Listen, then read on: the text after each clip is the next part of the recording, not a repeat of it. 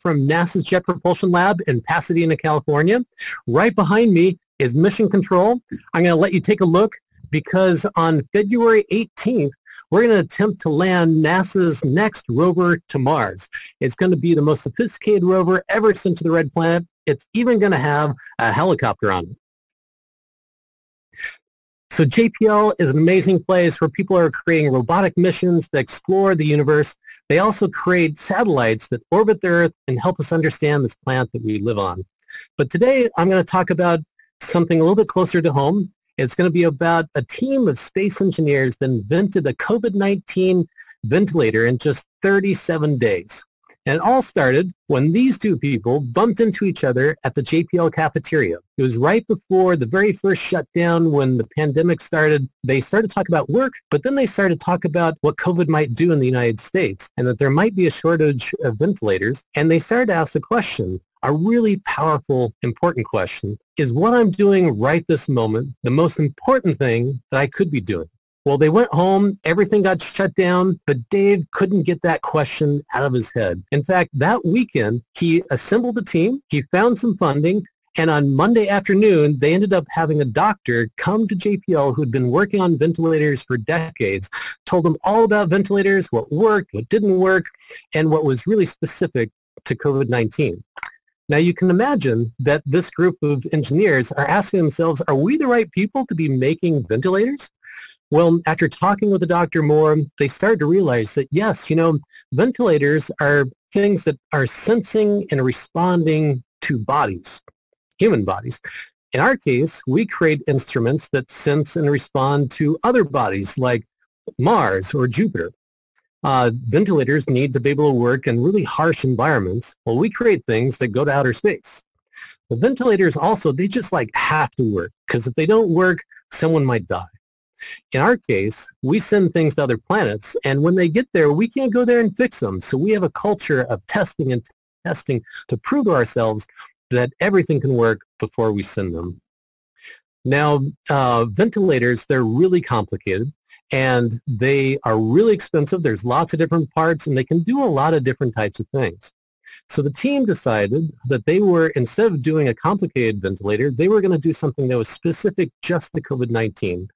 And uh, that would make it less expensive, use less parts, and if a bunch of these were in the hospital, they could, uh, the people on uh, that have COVID could be using them, and we could save the really expensive, um, sophisticated ventilators for those people who really, really needed them.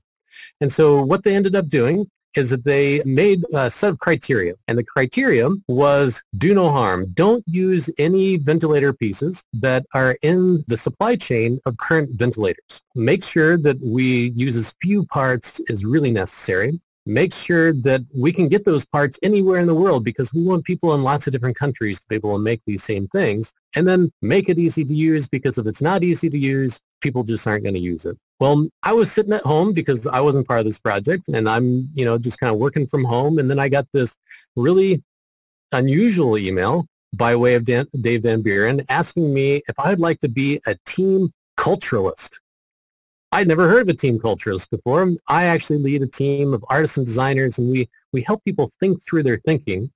But I thought, you know what, I'm going to do anything to help. Let me go in and be of help.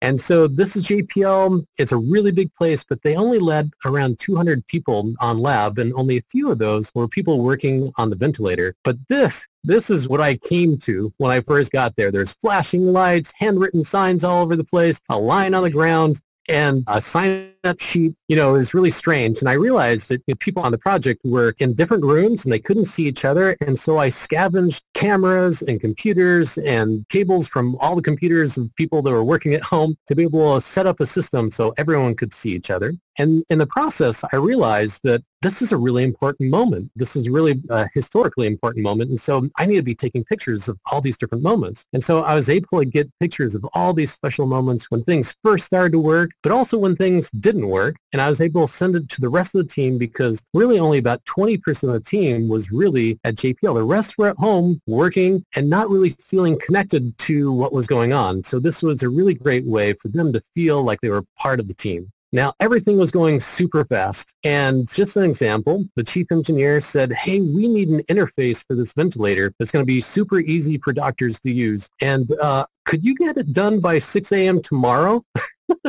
and so our team called up a whole bunch of doctors all over the country at 8 p.m. We got together with them, got done at 10 p.m. asking them a bunch of questions, and literally a designer ended up spending all night working on this, and by 6 a.m. he had an interface done.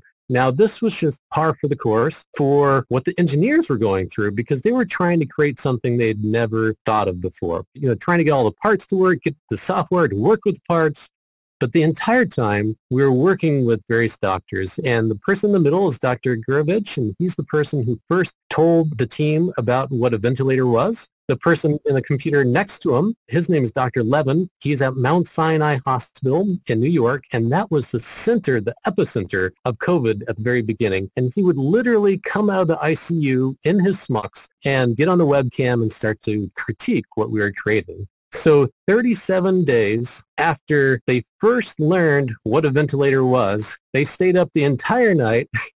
And in the morning, they had finally finished their first working prototype of the ventilator. They had to hurry up and package it up because then they're going to send it to New York to Dr. Levin at Mount Sinai Hospital where they tested it on this human testing case where they're able to see whether or not the ventilator worked. And it worked. Everyone was super excited. But they're even more excited today because there are 27 organizations all around the world that are creating these things. They're in Nigeria, in Brazil, in India, in dozens of other countries. And it all started with that simple, powerful question. Is what I'm doing right now the most important thing I should be doing?